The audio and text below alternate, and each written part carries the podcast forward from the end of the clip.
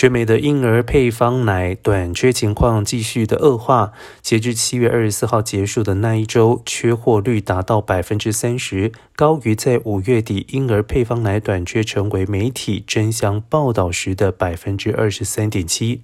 而在爆发疫情之前，通常缺货率只有百分之五到百分之七左右。